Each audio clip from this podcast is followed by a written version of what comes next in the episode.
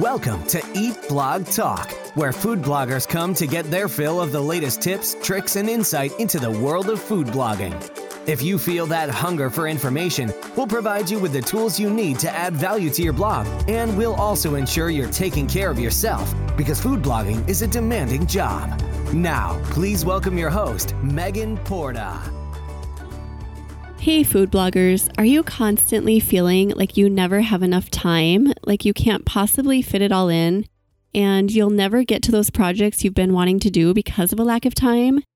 Let me help you find that time, because guess what? There is always enough of it. We just need to be intentional about protecting it. Join my Always Enough Facebook group, where we will find you the time you are looking for by creating systems in your life and establishing goals and habits. The number of spots available in the first month of this group are limited because I am making the first month free. So stop over to eatblogtalk.com forward slash always enough for more information. Go to eatblogtalk.com forward slash always enough to find that time you are looking for. I'm super excited about this, and I will see you there. Food bloggers, are you needing a few extra hours in your week? One of my favorite services that saves me at least two hours a week is Instacart. Instacart is an online grocery shopping and delivery service, and it has changed my life. No more navigating through busy grocery stores while my boys beg me for another treat. My groceries appear at my door within hours of placing an order, and placing orders is a total breeze. If your life is as busy as mine, and I know it is, this service will save you. Get ten dollars off your yearly membership by using my affiliate link. Visit eatblogtalk.com forward slash resources to grab the link. Instacart, the smartest way to grocery shop. Hello, food bloggers. Welcome to Eat Blog Talk, the podcast made for food bloggers. Today, I will be chatting with Josie O from yellow glass dish dot com, and we will discuss creating beyond the food. Josie and her husband lost a tremendous amount of weight by switching to a lower carb lifestyle. As a result, people were constantly asking them what kinds of recipes they were making. Josie set out to learn how to blog in early twenty nineteen and launched in March twenty nineteen. As a watercolor artist and self-taught cook, she wanted to incorporate her watercolor abilities into the blog, and so she did. She hopes to encourage other bloggers to cultivate those other creative abilities hiding inside of them. This is a super intriguing topic, Josie, and one that we have not covered before, so I'm excited for our chat, but you know it's coming. First, give us a quick fun fact about you. Well, I have traveled to like twenty-three countries at this point, and I spent four years living in northern China. So that's a huge part of my story and my journey with food. Oh my gosh. So what is your favorite of all the countries you've traveled to? I mean, China has like this huge part of my heart, but also Italy was pretty awesome. And do you incorporate those foods into your blog? I do to an extent. They're not easily, you got to find the balance of like, what do the Google gods like and what people search for versus here's some cool noodle dish you've never heard of. Right. But it had to have had some sort of influence on you, I would imagine. Absolutely. I didn't know how to cook before I moved to China. And there I am in a closet-sized kitchen learning how to cook with minimal ingredients. So oh, that's interesting. That I love it. I love that. I love that you're a traveler and you have that adventure spirit. You must if you like traveling so much. So thank you for sharing that. I love it. Now on to creating beyond the food. A lot of us food bloggers are creative individuals, and I think one of the main reasons we get into food blogging in the first place is because we are creatives. But as our businesses grow, we are required to branch out into realms that maybe are not so creative. And I found that can end up actually squashing our creativity just because there's so much to do here in order to f- stay afloat, right? So, so I find that, I know. So I find that I'm able to continue tapping into creativity as a food blogger in certain ways. So speaking about cooking and baking and recipe creation, photography, and all of that.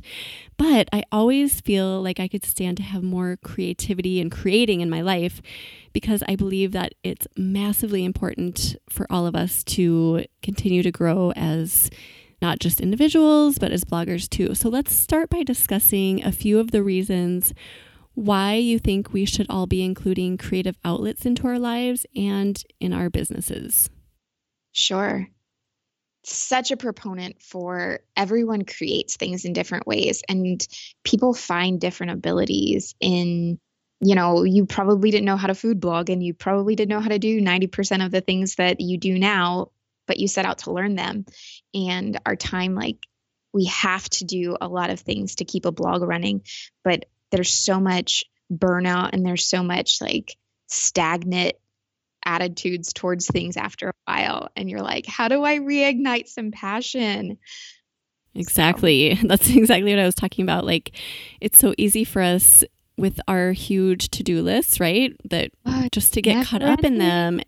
And then before you know it, you're looking back at the creativity that got you into the blogging in the first place. And you're like almost wistful, like, where did you go? I find that I get into cycles where I do that all the time. Yep. And then I have to like re-engage with that creativity. Yep. So absolutely. I, I wrote some points down to just to kind of contribute. I think that I think Apple came up with this slogan, creativity leads to innovation.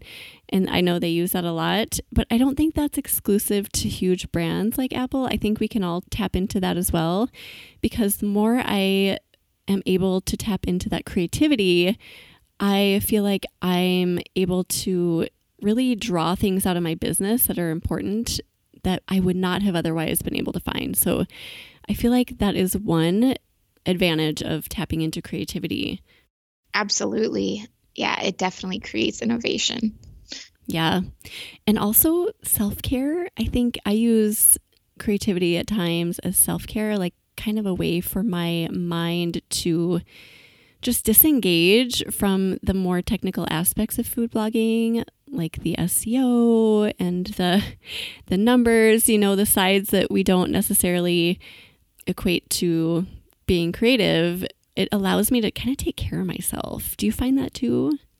For sure. I think when I look at my week, if I'm just totally, I mean, I'm, I'm a new blogger, so I'm like really trying to push my content to just be seen. And it's exhausting because you look at analytics and you're like, no, no one liked it today. But if I'm totally spending all my time on that, and then I look at the week and I'm like, I didn't do any, you know, there's so much I could have done in other realms, but I was just like sitting there staring at analytics. Yeah.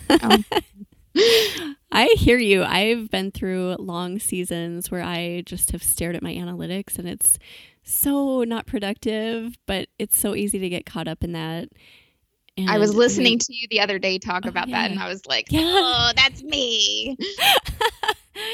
But yeah, I think that it's kind of required. It's a requirement for all bloggers that we go through those stretches where not, I wouldn't call it an obsession. Well, maybe for me it was, but just more of like a really intriguing part of it. Like, what is going on behind the scenes? And you really just want to tap into it. But when you take a step back, you're like, okay, maybe I should have been spending my time a little bit differently.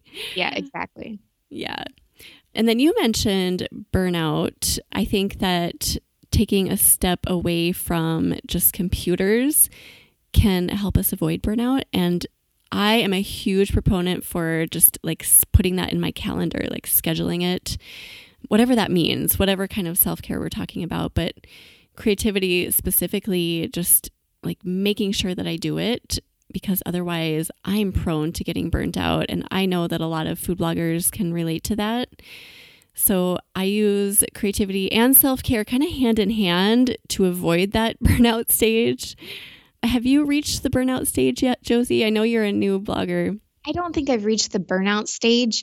I've definitely reached areas where I'm just like, check out. You know, I like there were weeks where it's like I'm trying to, you know, share my recipes in certain platforms, and those platforms have like shadow banned me. So I'm like, okay, you know what? I'm just not going to worry about it. I'm just going to keep blogging. I'm just going to keep pushing forward and hope for the best eventually, which, you know, good things have happened. I, you know, I have nothing to complain about. So.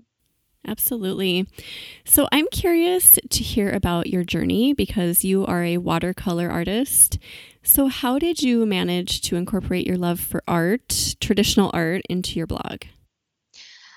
You know, I, so when I started out, I've always had the creative side. And when food blogging kind of came into the picture, I pushed it off for like a year. And then I was like, okay, you know what? Just do it. And because I love watercolor and I enjoy stretching myself in that realm, because I only started learning watercolor in the last couple of years. And so it's all self-taught and, well, from YouTube. So I guess YouTube University helped teach me. But YouTube University, I love it. I was like, I don't want to lose the momentum that's going on in my creativity and just focus solely on food blogging. So I was like, I'm just, I've, I haven't seen people do this, but I'm just going to try. And so instead of going on like Creative Market to buy graphics or to hire someone to do my logo, I just did it myself because I was like, I know how to do hand lettering and I'm just, you know, even if I don't see other people doing it, I'm just going to do my own thing sort of and make it part of my life.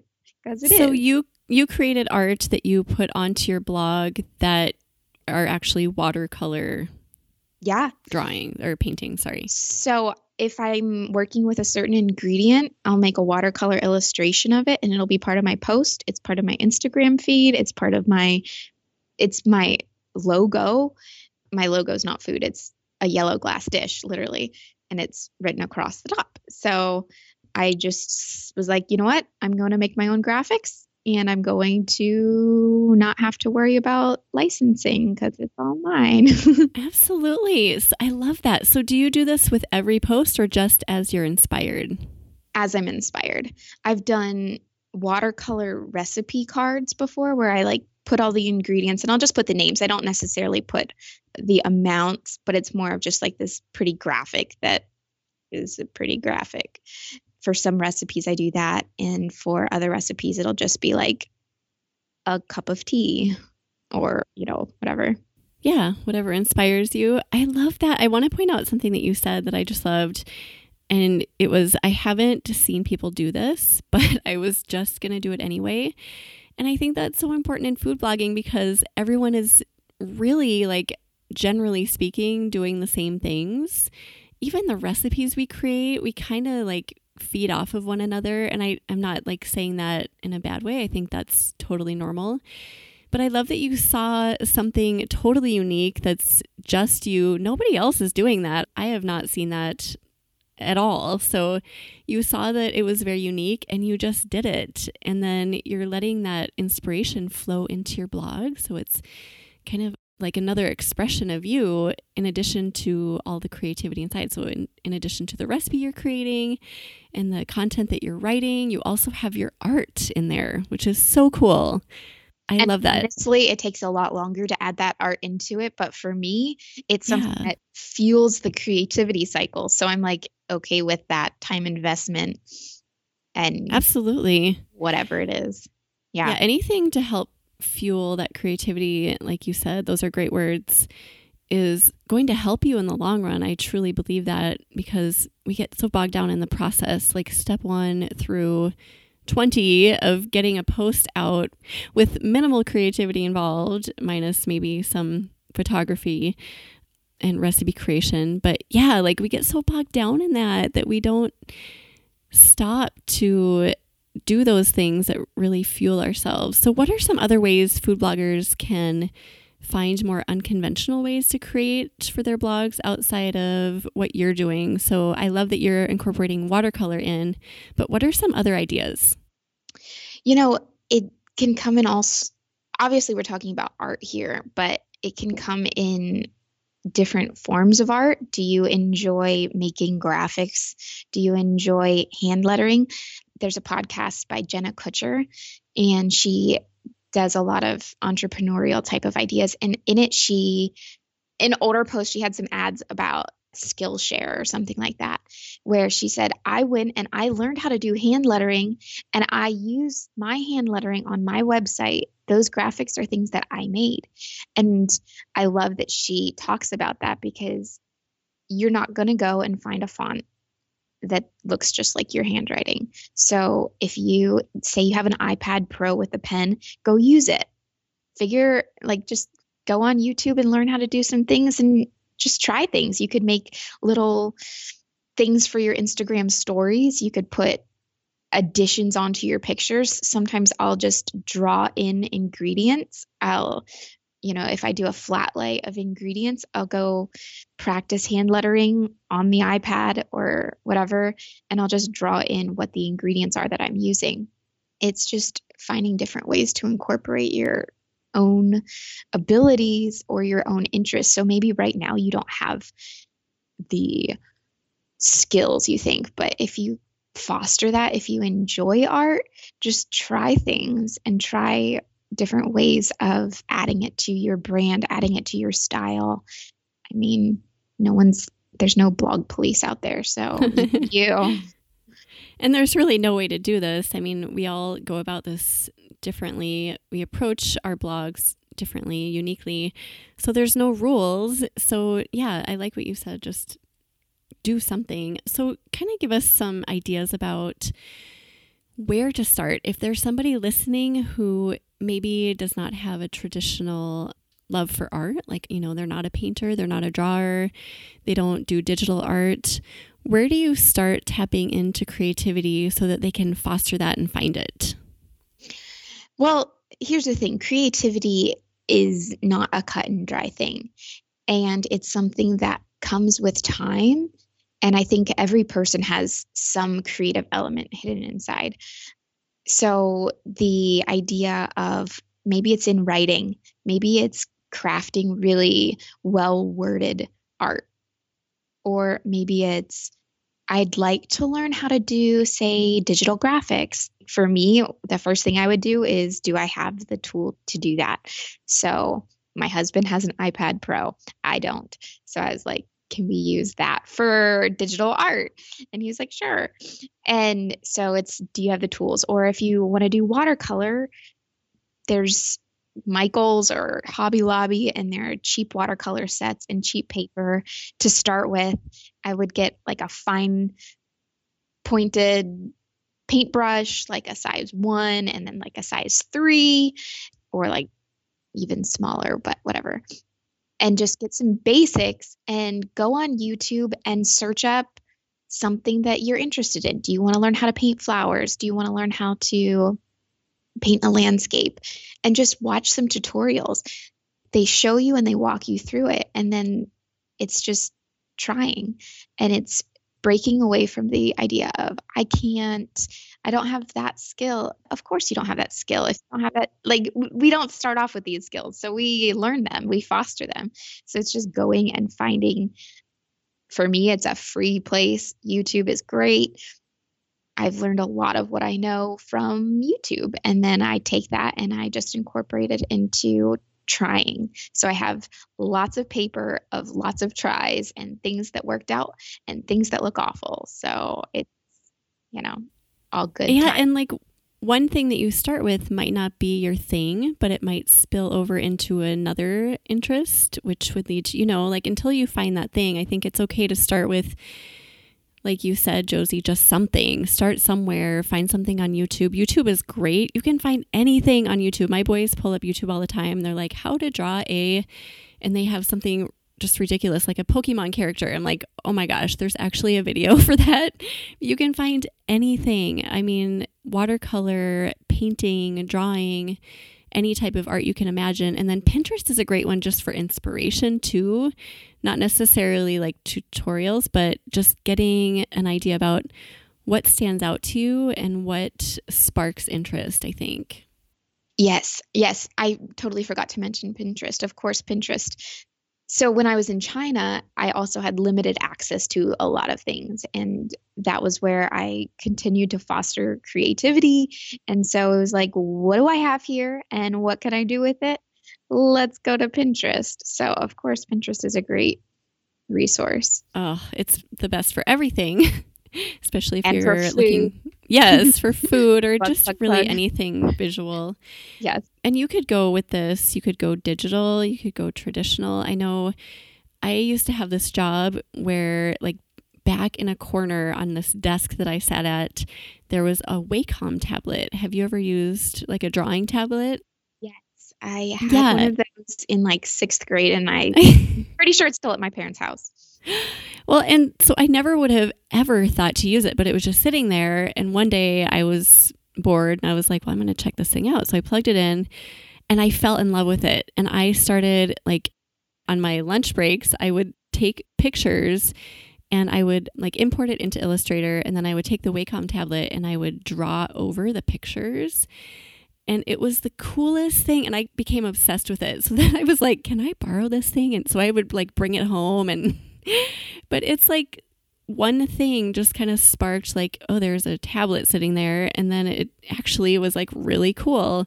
And I did so much with that. So I think that just finding that one place to start and then letting it kind of lead you down a trail and see what really interests you. I would say art begets art. So you get onto something and then you try it and you're like, oh, I, I don't super love this. For me, I don't super love oil painting. It's time consuming. I like quick results. So it's not for me.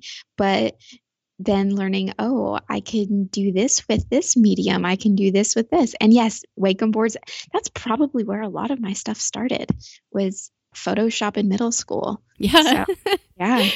Yes, I love it. Art begets art. What a great quote. That's so perfect for this talk. So I also have, I wanted to mention that I have this friend that she's a really great drawer. Like, drawing is not my forte. It never has been.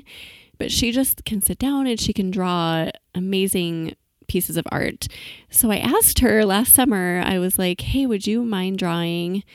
Like, my most visited recipe is goulash on my site. And I just asked her to kind of do, like, a rendition of that. And I'm like, I'm not going to tell you what to do. I just want you to do, like, do your own creative take on goulash. And you would think, like, really, how creative can you get with a goulash recipe and drawing? But she made this drawing that is the coolest thing ever. And I have to frame it. It's sitting in my kitchen. I haven't framed it yet. But I want to like, see can, it. Yeah, I will. I will send you a picture when we're done. But, and also maybe I'll put it on your show notes page just so people can see. And she's, like, willing to do this. She sells them for very affordable prices too. It's so cool. So just thinking a little bit outside, and then also taking a skill, like, let's say you find that you're really good at oil painting and just, like, giving yourself a project. Wouldn't that be fun? Like, I'm going to take my most popular recipe and I'm going to express it on this canvas. And it's so cool to see how each individual would do that, you know? Like, I didn't want to tell my friend how to express my recipe, but it was so cool to see what she did. So, I mean, the creative world of art, the opportunities are endless for the ways that you can just express yourself and your recipes and your blog. So, yeah, there's a lot that you can do with it. That's kind of where my wanting to incorporate art started. I started searching watercolor food illustrations, and I'm like, this is so cool. And yeah. Yeah. It's fun. Yeah, it is. It's fun. Not always fun to get started because we don't necessarily know yet what we're good at, but so fun once you get into it. And I think we should also point out that those things that maybe you're not so good at or that you don't love are, although you don't maybe, you know, you don't embrace them, they're important building blocks for your journey, for getting into whatever it is that you are really good at. So if you start with watercolor and you don't love it, that's fine. Don't hate watercolor. I mean, it's what got you to maybe hand lettering or whatever it is. Maybe you're going to find you are a marker artist, or maybe you're a graphite artist, or maybe it's, you know, maybe it's not going to be anything that has to do with your blog, but it's using a different part of your brain and forcing a different pace that's going to ignite some creativity in your blogging journey. I promise it will. I love that you just said that, because we don't necessarily have to do this for our blogs like you are. I love that you are, but that's not really the point here. The point is to, yeah, engage your brain in a different way so that when you do go to your blog, you are more creative and you're able to think differently. And there is gold in that, just engaging our brains in different ways. And I feel like a snowball effect almost happens. Like, you gain momentum and then it just gets like crazy out of control, not in a good way, like bursting with creativity once you get started.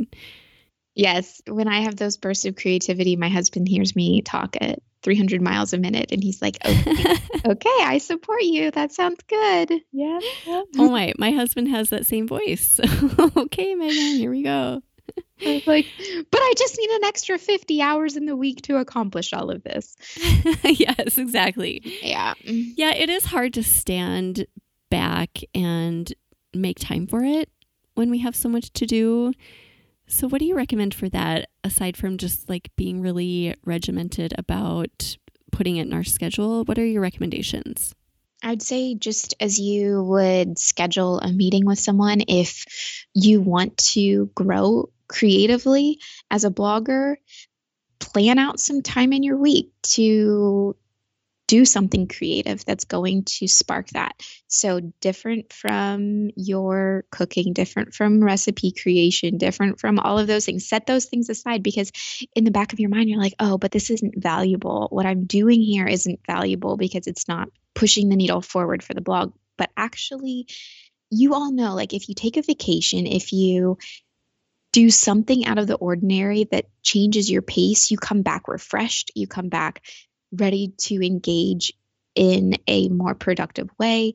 There's just so many perks to taking that time to go switch up your routine. So put it on your calendar. Maybe it's going to be Thursday night. Thursday night, you're going to sit and you're going to do art for an hour. It doesn't even have to be an hour. Maybe it's thirty minutes here and there, but it's being intentional. For me, I'm often not super intentional, and I can tell because then I can't get a whole lot done. I'll sit at the computer and, you know, be super distracted hopping around.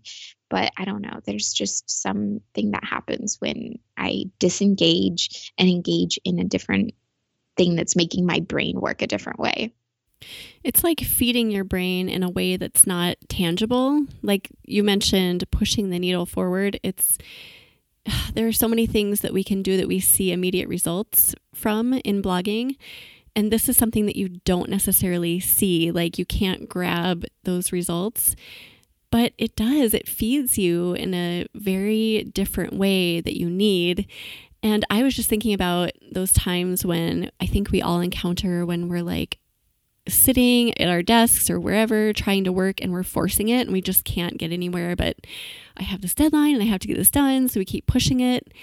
Maybe during those times, we just take that as a sign that we need to stop and step back and just go do something creative and then see what happens. I think that would be a really great experiment to try. I think I'm going to do that. I just had one of those moments last week where I was like, I have on my calendar that I have to write three posts. And so I was just forcing myself to do it. And it was like an hour in and I hadn't written anything. And I should have taken that cue to just step back and go do something else, but I didn't. But it's such a hard lesson to learn, but so valuable, like self-care. I think the two kind of go hand in hand. Like when we get to those points, just see that as a sign that you need to go take care of yourself. Feed your creativity. Yep. Well, why do you think, you know, in the last couple of years, adult coloring books became popular? People oh, so true. Love to just, I will be honest, I don't have the patience to do adult coloring books because they're just so detailed and I just don't want to take three hundred hours to fill in my little line. But that's Some of those are very intricate. But the market has boomed. I think it's kind oh, of yeah. a come and gone sort of thing. I'm sure that they're still available, but I would say it was like two or three years ago that they were super popular. But why do you think that that market took off? Because people are recognizing the need to just create, like as children, Our houses are like exploding with art supplies and construction paper, and kids love to engage in that way. But as adults, we think we outgrow it. But we we really, we know that kids' minds grow in infinite ways through creating. And so why as adults do we stop? So just do an adult version of being creative. It might seem like we outgrow it, but I think we still really need it as adults. But we kind of drown that out with all of the other stuff, all of the stuff that we, quote, need to do. So yeah, I love that you brought out the adult coloring books because they were huge, like, yeah, like two years ago or so. And I still see some occasionally in the, I don't know, Walmart aisle or wherever, but there's a reason for that. And I remember when they came out, I would sit at my table and my parents were visiting and I was just like obsessed.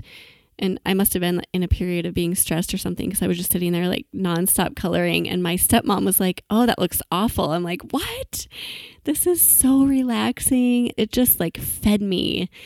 But for someone like her, she didn't dig it. And I couldn't figure that out. I was like, who wouldn't like to sit down and just do that? But maybe her creativity lies somewhere else. One of my childhood friends, now we're all adults, but she posted about some like bead thing. It was like bedazzled looking thing. Okay. Where it's this whole chart and you put so many of these, you know, bedazzle things on it and it turns out turning into this picture. And she was like, this really helps calm my anxiety. And I was like, I totally get you because I struggle with anxiety. And when I do art, it's a very calming experience to just sit and create. So, yeah. It is. There's something very cathartic and almost healing about it, just sitting and it's like your brain disengages from one thing and almost like it goes into a dream realm or something. It's like goes into a whole other world of something, something that's feeding me somehow.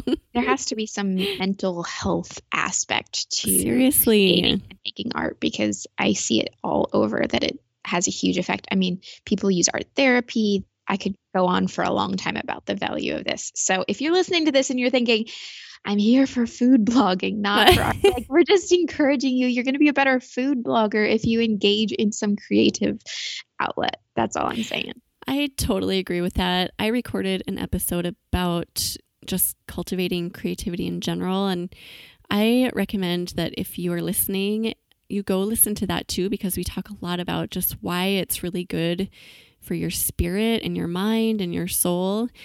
But Josie, what are some other reasons to kind of give food bloggers right now who are listening that they should do this? Like, how is it going to benefit them?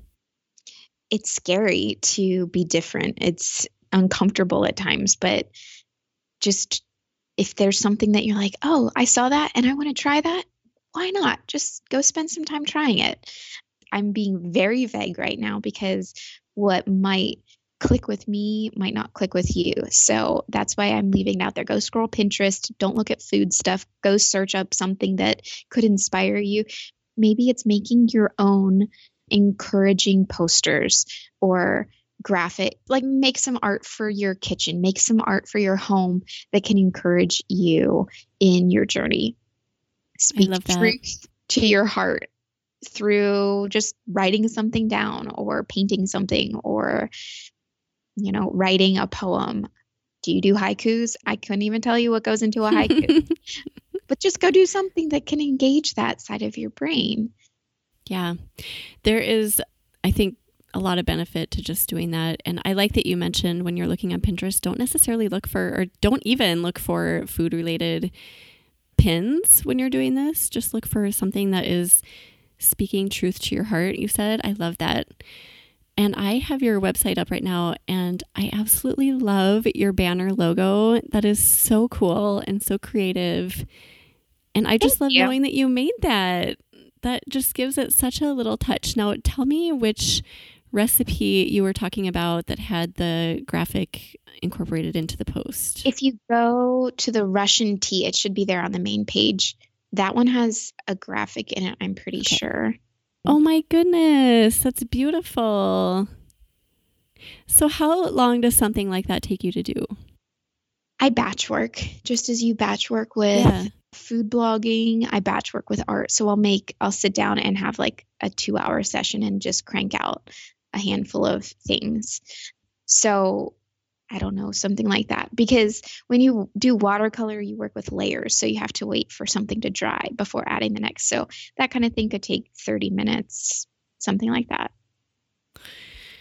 That is so cool. That inspires me. That's really inspiring. My thing is oil painting. And I've just struggled with, I mean, I allow oil painting to be a source for me to kind of go to when I need creativity and inspiration.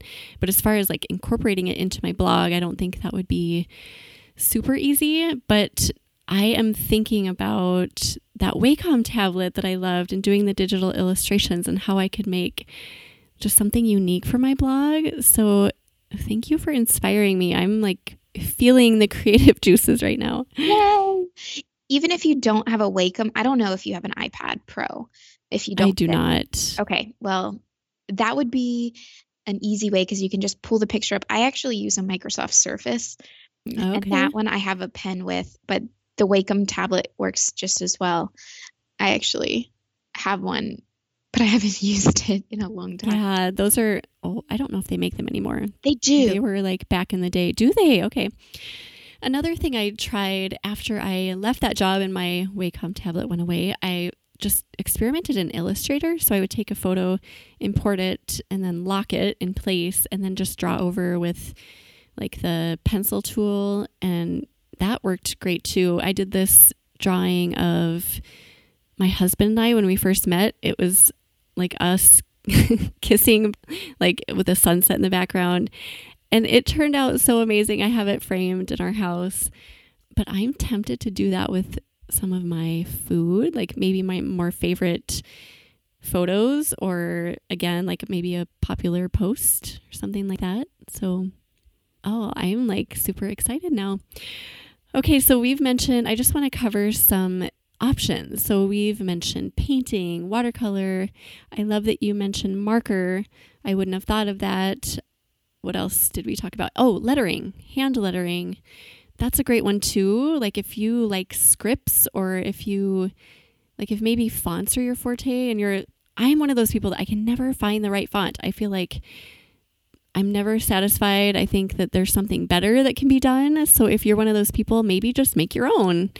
And I can't remember the service that you mentioned about Jenna Kutcher using. Oh, Skillshare. It's Skillshare. Just- Like yes. a learning website. Go see if they can sponsor your podcast at some point. Oh, good idea. Well, she uses it to advertise for Skillshare, saying, hey, I went on Skillshare and I learned this. And that's, for me, I love how it resonates. Like, I learned this and I put it into use. So that, I mean, I go to YouTube too for those kinds of things. But I think like those sorts of websites that can really teach you a skill. I don't know how to make a font. To be honest, I know that it's possible, and maybe someday I will try. But if you're just wanting the easy peasy route of learning hand lettering, Tombow markers, they make, it's called, oh my gosh, I don't know how to spell it, Fudenosuke.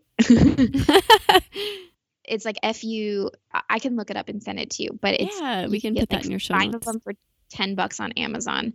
And if you can get some soft tips and some hard tips, and those are the best for learning hand lettering. I did a class at my church earlier this year, and just all these women who had never done hand lettering, we all just did hand lettering together, and it was super fun. So just try things and just try. Yeah.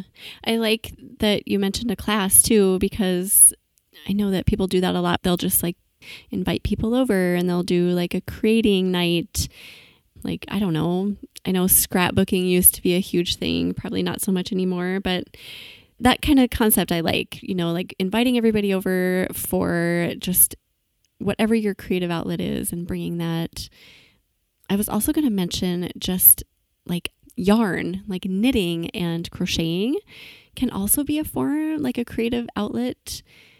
I love sitting. My mom taught me to crochet, and I've been working on this blanket for a couple of years, but I love just setting my computer down and letting my brain just go into the world of repetitive motions with a knitting needle, a crochet needle. There is serious juice in there too. And that's not necessarily an art form, like a traditional art form, I wouldn't say, but I think there's a lot of creative value there too. Absolutely. I am the queen of making granny squares. That's about all I learned. Yes. I love it. All my Christmas presents one year were things with granny squares, and I was so proud of myself. Anyway. Yeah. I love that. Also, what do you think about, I mean, art can be also just making handmade gifts. So this time of year, especially as food bloggers, we start thinking about those things that we can gift that are maybe food related, maybe not. But that is, I think that is cathartic too. Last year or the year before, I can't remember, but I did like homemade vanilla extract, and then I did some bath bombs, and I gave those away. And the process of making those was really like therapeutic for me. And I was like, I have to do this next year. It's so fun. I make, I do wood burning. I do all sorts. Like for me, I'm I'm a very textile artist type of person. So currently I've been painting peg dolls, and I do wood burning. And so I do wood burn ornaments, and I do peg doll families. That's just oh. um, side, yeah, you know, churning more creative juices. So yeah, every year I try to make a handmade gift for my friends, and I'm like, okay, well, that year I did watercolor, and that year I did necklaces. And so I got to switch it up. So yeah. yeah. There's so many things. Jewelry making, you mentioned too. I mean, really, the options are so endless. And start with something that maybe gives you the tiniest spark of inspiration and just go from there. Okay, so we have provided a lot of options for people to start with. Maybe even just what we mentioned, what we were just talking about, is a great place to start if someone just like wants to tap into that but has absolutely no idea, just making gifts. And you can find amazing roundups if you just search on Google like best food related gifts or best D I Y gifts, and see if something in those sparks interest for you too. Well, and one of the challenges is art supplies add up. So it's like if I'm doing art with a purpose, then it justifies the expense of buying this thing. And I, yeah, that is true. I know that I'm kind of at this stage of my life as an adult where I'm like, I really don't care about getting gifts at Christmas. I'm not this person with this long list, and we don't do extravagant anything ever. But if my friend makes me something, it's so special, because like my friend, she did embroidery on, what is it called? Those hand towels. Oh, yeah. Okay. Just white. They call them, I forget, milk bags or flour sack, flour sack okay. towels. And she just did outlines of vegetables on them, and they are oh, so stinking cute, simple. And I love that creative expression. And so that's so meaningful and fun. That's a great idea. Just something like that too wouldn't take very long to do. And I'm sure it's easy to find a template. But vegetables, what a great idea for, especially for food bloggers, just to do like a simple piece of food on a dish towel. I might steal that actually. That's such a good idea. And I put it in my pictures. So then I'm like, oh, I love there's that. a little love for my friend in my pictures. That is so cool. I was obsessed with cross stitch. When I was a kid, my mom would buy me those cross stitch kits, and I remember sitting for hours and just doing those, and I would make them for family members, and and it was interesting because certain family or you know certain people that receive gifts like that really don't appreciate it. They're like, "Oh, this is really nice," because they don't understand the time that went into them. But then certain people do, like my mom is an artist, so she totally does. So she's like, this is so beautiful. Look at all of the little stitches. And so I'm the type of person that when I receive gifts like you, I'm just like so grateful. And like, this is the best type of gift. You know, if someone took the time to get a towel and put a little embroidery on it, oh, that's the best. Yes. I love it. And I'm also going to share with you some of the stuff that my mom has made for me, because she is a really great drawer as well. I know I mentioned my friend earlier, but she has done a few drawings for me that are food related that I have hanging in my house as well. And they're just really inspiring. Like she has this stack of cookies based on a photo that I took years ago. And I love that she saw that on my website and was like, that's a great stack of cookies, and that she translated it into a, I think it's a colored pencil drawing, and it's beautiful. So also just having art that inspires you, or having things in your home or your realm that inspires you, and like like that for me is inspiring. When I see someone else's art, I walk by it and I'm like, ooh, that is so cool. I want to just like, it puts me more in that groove. So surrounding yourself with inspiration too. Big time. Yes. My mom's also an artist, so I totally jive with that. Okay, cool. So did she foster art for you as a kid or when you were younger? I think her having the stuff fostered it. So I would describe our home as like a mini Joanne Fabrics exploded back half of our house. And so for me, I had like endless art supplies, but hers was more fiber art. So she make, I can't tell you all the cool things she makes, but she's amazing. And she makes Happy Mail, and we live on opposite sides of the country. So I only see her maybe once a year, and we write each other letters, and she makes these beautiful things for Happy Mail. I love it so Aww, much. Wow. That's so cool. My mom is very similar. She, growing up, she always had art supplies around. So I too had unlimited access to just kind of random stuff. Like she would go through phases where she was really into oil painting, and then like colored pencil she's been doing forever. But then she was also really good with sewing machines. So she would create just like, she would make my clothes and my Halloween costumes. And recently I went to visit her. We too live on opposite sides of the country. So she's in California where you are. Oh. And I went to visit her this year, earlier this year. And a friend of mine, have you ever seen those bowl cozies? Like they are, if you have like a hot bowl of soup, you put a cozy underneath it to, so that you're, you don't burn your hands off. So a friend of mine wanted one of those, and she's like, I don't know where to find these on Etsy. They're like five million dollars. Do you know anyone who can make them for me? So I sent my mom a picture of it before I got there, and she figured it out, and she made this pattern. So when I got there, she had all the supplies ready, and we just cranked out like seven of those and made them. And I used them as giveaways on my blog, and then gave them to a few friends. But yeah, like even stuff like that, that you can use in the kitchen, or not necessarily even in the kitchen, but just that you can use in your house, that can be created on a sewing machine or with fabric. Or what else did your mom create with her fabric? Well, she would do She would get scraps from the local quilt store. Oh, good idea. Take those and then create like bookmarks, and she'd tell stories with these tiny little pieces of color. They're so intricate. She'd make pins. So, you know, like what moms wear, uh, mom, our, our moms wear. She would make little dolls. She would make bookmarks. She makes really cool bookmarks, and they're all over the world because we have connections all over the world. And so she would just take them along, and like people would just, their jaws would drop when they'd be like, wait, you made this? Because they're so intricate. Mm, and I love that. So a mini quilt on a bookmark. Oh and my gosh. Would, so creative. Who would think of that? She would color code. We would save like those like spinach containers. And so it would be like this box of green fabric strips and this box of yellow fabric strips. And so we'd save all those clear containers from salad. And yeah, let me tell you, that house is loaded with all the art stuff. That's funny. Yeah. It's like a dream come true for me. Every time I go to my mom's place, I'm like, oh my goodness, just so many fun things to experiment with. And she takes it for granted, I think, because she's lived an entire life of just art being in her bones. Like she literally creates every day.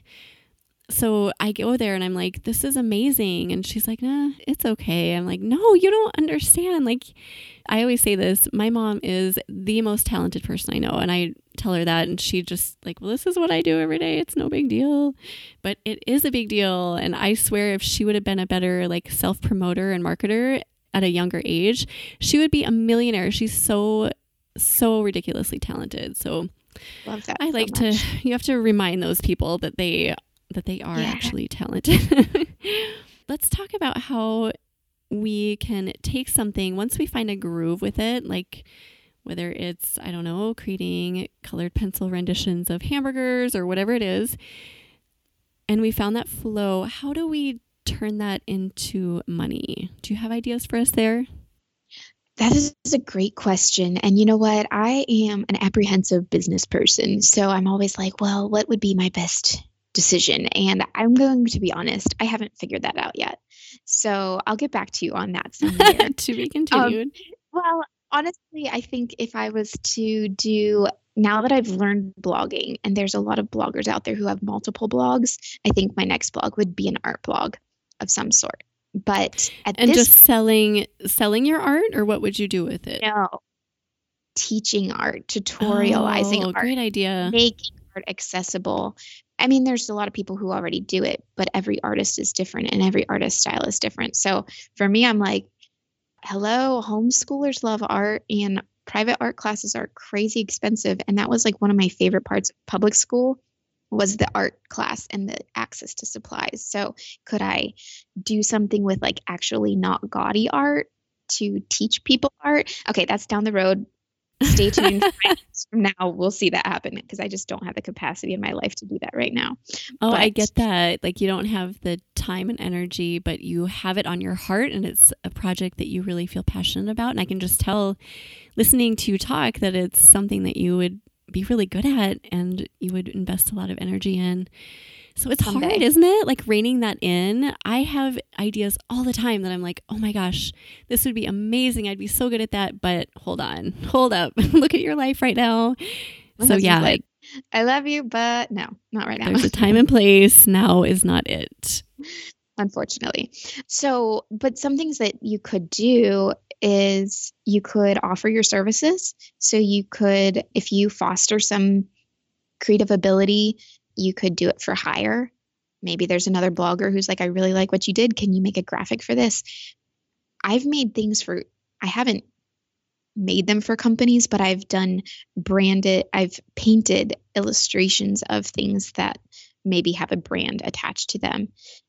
My goal eventually down the road is to do a watercolor illustrated cookbook, but that would be down the road because, again, it takes a ton of time to A, make a cookbook, and B, then illustrate it with watercolors. It's just way time consuming, but it's a dream. We'll see if it's realized someday. Another thing you could do is you could create an Etsy shop.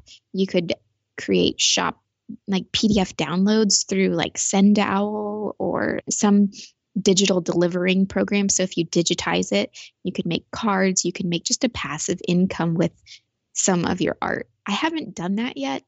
I want to be strategic whenever I do do it, that I'm not just randomly throwing art out there, but being really intentional with my delivery of it to people who want it.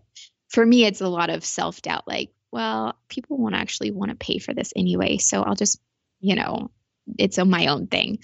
That's kind of where I've been with it. It's like, uh, I don't, it's scary to put your art out there for sale because you're like, what? One wants it because it's not special to them, but it's that I poured my heart into. So for me, it's just whatever. And you could do testing with that too. I mean, you could have a little shop section on your blog that just kind of tested it out, right? Like, yes, I, I don't could. know, have cards like you mentioned, or hand towels, like have a, a selection of maybe a handful of different things and see what people are drawn to, and then do more of that. Another thing for food bloggers specifically that just came to mind as you were talking was like, you could create your own unique recipe lists, like, I don't know, like a recipe notebook or something. But there, I mean, there are so many. I could literally like fill a notebook right now just with ideas for food bloggers specifically. Maybe but, we'll have to pick each other's brains someday. Yes. Oh, I would love that. I could talk about this forever, as you can tell. So as far as like shops to sell on, you mentioned Etsy. I know that Etsy has gotten really saturated in recent years, but I mean, it's worthwhile to at least have something there just in case. And then you Amazon. You can link your blog to it. It could create more traffic than just doing Etsy S E O because it's yeah very saturated. Yeah, that's a good idea. Amazon also has a new, is it Amazon Marketplace? Is that right? Yeah, they take a huge amount of your money. So one of the reasons I would steer away from that is just because the fee part is really high. I want to say it's okay. about thirty to forty percent. Oh, um, ouch. Yeah, that's yeah. good to know. But if you have a lot of, let's say you have an established blog and you have a lot of people coming in, then I think there would be, it would be worthwhile just to have a section of your blog dedicated to your content or your the material that you make. So yeah, that might be a good I'll way to start. That. Yeah. I actually give it away. So I will, I'll talk a little bit more about that in a little bit of how yeah. do my readers get access to digital well, downloads. Let's hear it. I'm curious. Okay. Talk to us about that now. The email list. And I have a lot of self-doubt, I'll be honest. So if you're listening, it's okay to doubt yourself and just try things. But for my initial, I need to revamp my email, what's it called? The opt-in. But right now it's a watercolor recipe for chicken stock. And it's just, it's to make it in the Instant Pot, and it has all of it illustrated. But then every, probably about once a month, I send out a free digital download of a piece of my art. Maybe it's a quote. Maybe it's something that's seasonal that could be a cute decoration in your kitchen. Just as you said, you walk around people's homes and you see little glimpses of inspiration. You're like, oh, that's super cute. And so for me, it's like I sent out coffee, like different coffee illustrations earlier this year. I've sent out herbs. I've sent out quotes. And most recently I did, I think I did a tea. Yeah, I did my tea illustration. So for Christmas, it's cute to print off and have like by your coffee station or your tea station. I don't know. I just try things and I send them out. I'm like, here, download it and print it off and have fun. To your email list, you actually send a printable version of your graphics? Yep. So okay. I digitize it. So after I paint it, I digitize it. I scan it in to my Google Drive, and then I will take it into Photoshop, and maybe if there's some extra marks on it, I'll clean it up and I'll put my Yellow Glass Dish logo on it, and I'll save it for different formats. If I'm saving it as a printable, I'll save it in a larger format so that it prints off nicely. If I'm saving it for Instagram, it'll be a bit smaller. If I'm saving it for the blog, same. And then I'll email out the quality P D F, or it's either a JPEG or a P D F, to my readers so that they can print it off and enjoy it in their homes. You are the nicest person ever. So you do that completely for free because you're awesome. Is that right? You said it. I don't know. I just, it's because I love art, and I would, I don't want to give that up in the pursuit of building a food blog. And you know, you could add selling art to your life too and do both. So you could do like, here, email subscribers, I'm so thankful for you. Here's something free. For more options, go check out my selection over at blah, blah, blah. So that would be a, a good way to kind of sell and give away freebies. But I love that you do that. I think that's makes you very unique. And I'm sure that your readers just love you for it. Do you get a lot of comments about the art that you give away? I get, yeah, I get a fair amount of comments about them. I get people saying, oh my goodness, this is so cute. I've done things like grocery lists or meal planning and practical tools as well. In you just never know. It's a mystery of what you're going to get. And it's, it's like maybe once a month. I, I'm not someone who likes pestery types of emails. So I only do a bi-weekly email update, which I need to write for this week. And then it's every other week that I include, or every other email generally that I include a printable in it. I just am looking at your chicken stock. Is that your watercolor too? Okay. So a picture of that, that is very similar to what my friend did. And I love that. Just like putting all the different ingredients that go into the recipe into an art form, basically. And it's just really cool. And I can see you also selling to food bloggers, because we all love food. We all love being creative. So having something like that hanging up in our homes, like I mentioned earlier, it's just like a little piece of inspiration. And if we have that created based on content that we love that's already on our blogs, I just see that benefiting tons of food bloggers. You should offer that. Like, you guys just flood my D Ms on Instagram and I will deliver. Oh, one thing I wanted to ask you, you mentioned scanning your artwork and then just kind of tweaking it in Photoshop. What to recommend for that? Because I know some scanners just like have really crappy outputs. Do you have a really nice scanner, or what do you use? So I just have the one that my husband bought. I don't know. It's nothing fancy, but set your settings to the highest resolution. So on a pretty cheap scanner, it would be like six hundred D P I, which is dots per inch, I think, so that it's pulling in the highest resolution possible, and just set it, whatever settings you can set on it to get the highest quality scan is what I would say. When you pull it into Photoshop or Illust- well, I'm not super familiar with Illustrator, so I'm just going to say Photoshop. You can tweak the hues around a little bit so that the levels, I would say, so that it most reflects the actual color of the image. And I love using, in Photoshop, they have this background deleter.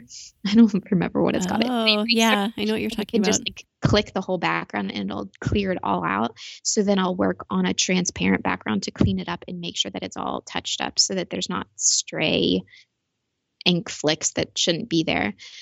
And I'll create a template and I'll just pull each picture into that so that it's already, I've already got the watermark there or the Yellow Glass Dish logo at the bottom so that there's uniformity in all of the pictures, and that also if people try to steal them, they'll have to do some crop that off, you know? Yeah, right. But yeah, I just use a regular scanner, but I did see recently on a YouTuber who does large scale art, she found a scanning, like a place that does large size scanning.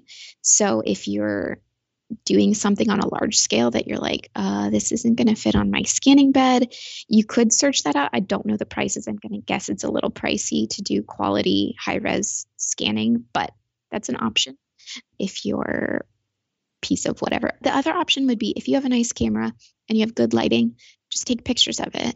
And you could incorporate it that way. You could crop the pictures down, make sure that it's like straight on so that you're crop ratio is square. So you could just take a quality picture of it instead of scanning, which might yield a better result. So that's an option. Yeah. And there are, I mean, with technology being so advanced and getting better and better with each passing month, it seems like there really are a lot of options to reproduce art. Whereas in the past, I feel like it wasn't that wasn't the case, where it would be like really hard to get a reproduction of what you created. That's not necessarily the case anymore. So there are ways, most scanners I'm sure that are made now are going to be fine. And I liked your recommendation, Josie, to just turn up the resolution as high as you can. And then, yeah, I mean, we all have good cameras that we're taking our food photos of. So try that and see how that translates over into Photoshop. And then the thing in Photoshop that I found, like anytime I've tried to do something like that, is that you get like that the background isn't totally white.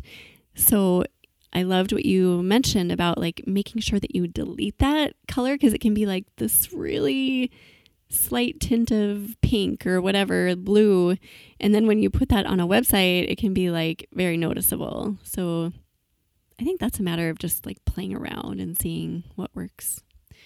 Before I knew that Photoshop had that eraser tool, I would literally go in and erase all the stuff and then zoom in. The more you zoom in on Photoshop, the more detail you can get with the pixels right along the edges.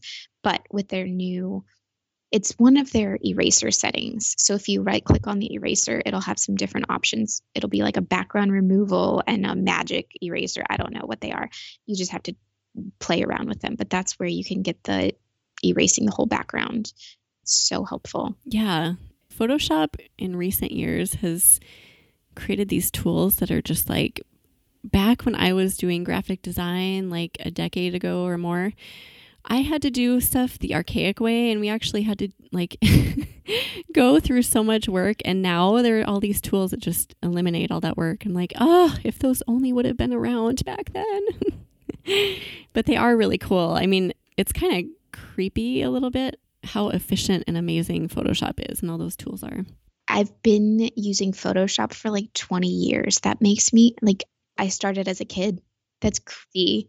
But yes, seeing how, oh man, the old lasso tools and all of those. Oh, yes, yes. Took forever. And you're like, oh, it still looks all janky on the edges, but whatever. Like, oh, anyway. Yeah, because so- you didn't have any, it didn't give you any wiggle room. Like you had to do exactly. And I've been using it too for at least twenty years. So I have gotten to see the whole evolution of Photoshop and Illustrator, and they've come a long way. It's great now. I mean, it's like you can get something done in just a couple of minutes that maybe took like hours before. So, but before we go, Josie, do you have a favorite quote or words of inspiration to share with food bloggers? Yes, Laura Ingalls Wilder said, "What must be done is best done cheerfully." And I think that is an awesome motto to go by, and just choosing to be cheerful, even when you're doing stuff that you don't super love or doing stuff that you super love. It's a matter of attitude. So what oh. must be done is best done cheerfully. That is a great quote to end on. Thank you for sharing that. And Josie has a list of resources relating to everything we've talked about today. These can be found on her show notes page at eatblogtalk.com forward slash Josie O. And Josie, I will include some, I don't know, just some random pieces of art that may help to get people inspired. If you have anything, sure, maybe I'll stuff that you've created over. From your website, I think this would be a really good opportunity just to show some different options for people. So we'll put those on Josie's show notes page. Josie, tell my listeners the best place to find you online. Yellow Glass Dish, all over the place. yellow glass dish dot com, Instagram, I'm Yellow Glass Dish, Facebook, Yellow Glass Dish. All the things, Pinterest, Yellow Glass Dish. So I make low carb recipes, but they're good for all the people. So, yep. Awesome. Well, thank you so much for being here, Josie. And Thanks thank you. For, yes, it was fun. And thank you for listening today, food bloggers. I will see you next time. We're glad you could join us on this episode of Eat Blog Talk. For more resources based on today's discussion, as well as show notes and an opportunity to be on a future episode of the show, be sure to head to eat blog talk dot com. If you feel that hunger for information, we'll be here to feed you on Eat Blog Talk.